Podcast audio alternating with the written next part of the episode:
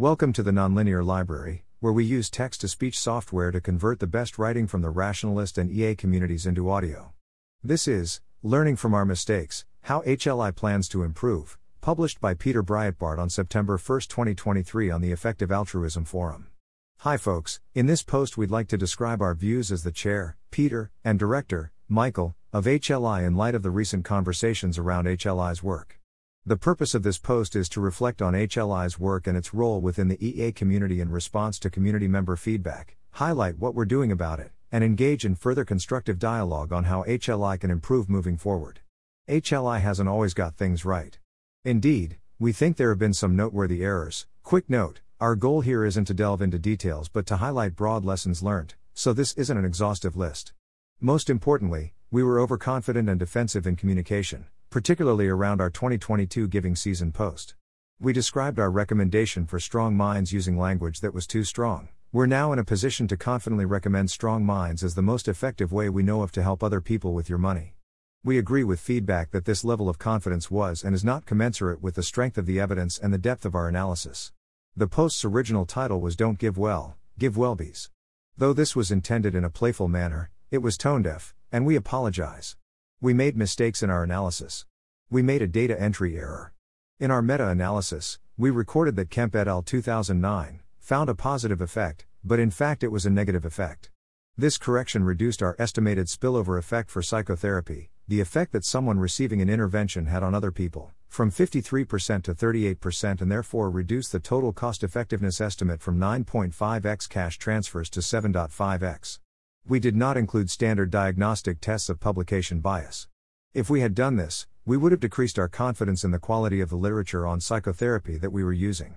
After receiving feedback about necessary corrections to our cost effectiveness estimates for psychotherapy and StrongMinds, we failed to update our materials on our website in a timely manner. As a community, EA prides itself on its commitment to epistemic rigor, and we're both grateful and glad that folks will speak up to maintain high standards. We have heard these constructive critiques, and we are making changes in response.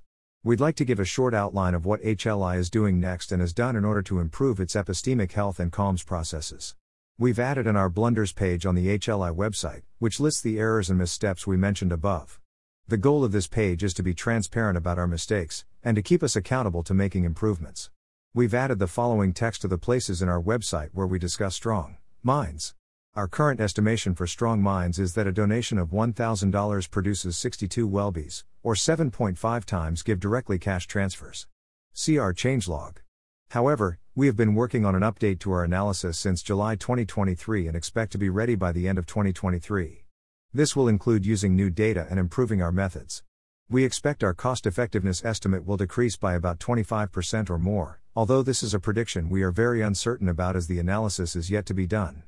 While we expect the cost effectiveness of StrongMinds will decrease, we think it is unlikely that the cost effectiveness will be lower than give directly. Donors may want to wait to make funding decisions until the updated report is finished. We have added more slash higher quality controls to our work.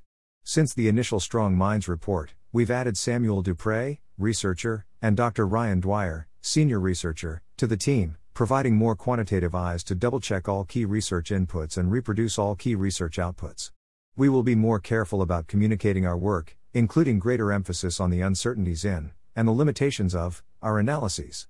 In line with this, we've developed our process for how to classify the quality of evidence and the depth of our work in a more principled and transparent manner. This will be posted on our website in Q4 2023. We have just added a changelog to the site to keep a public record of how our CEAs have changed over time and why. We have sought advice from leading experts to develop our methods for handling publication bias. We will use these methods in our updated evaluation of psychotherapy, scheduled for Q4 of 2023. We have also further developed our general research methodology to ensure we follow best practices, such as following more closely to recommendations from the Cochrane Collaboration for conducting systematic reviews and meta analyses. We will post an article outlining our research methodology in Q4 2023 updating the StrongMinds analysis in Q4 2023 to include more rigorous methods, the most recent studies, and to address various points raised by feedback from the EA community, including to conduct a full systematic review of the evidence, with an improved process for determining the weight we place on different sources of evidence. Update the estimated spillover benefits for household members.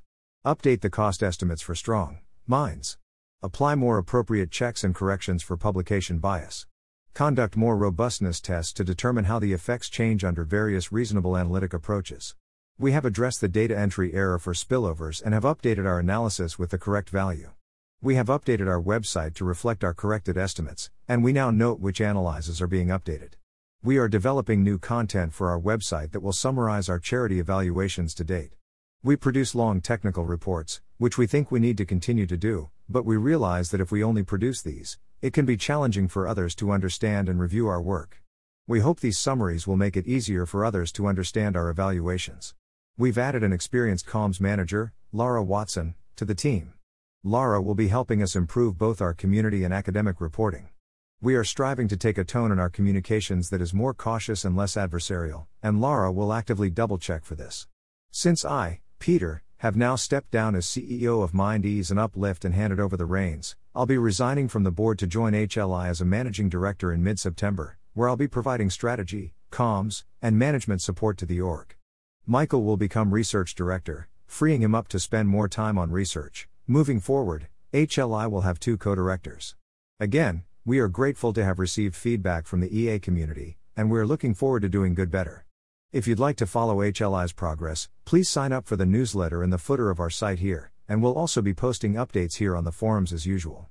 As part of my, Peter's, new role, I'll be reaching out to various stakeholders and collecting further feedback on HLI work, what we should do, and what we should do better. If there are any suggestions or concerns you'd like to send to me directly, I'm Peter at happierlivesinstitute.org. I'd love to hear from you. Peter Brietbart, outgoing chair of HLI Board of Trustees, incoming managing director. Michael Plant, outgoing director, incoming research director. Thanks for listening. To help us out with the Nonlinear Library or to learn more, please visit nonlinear.org.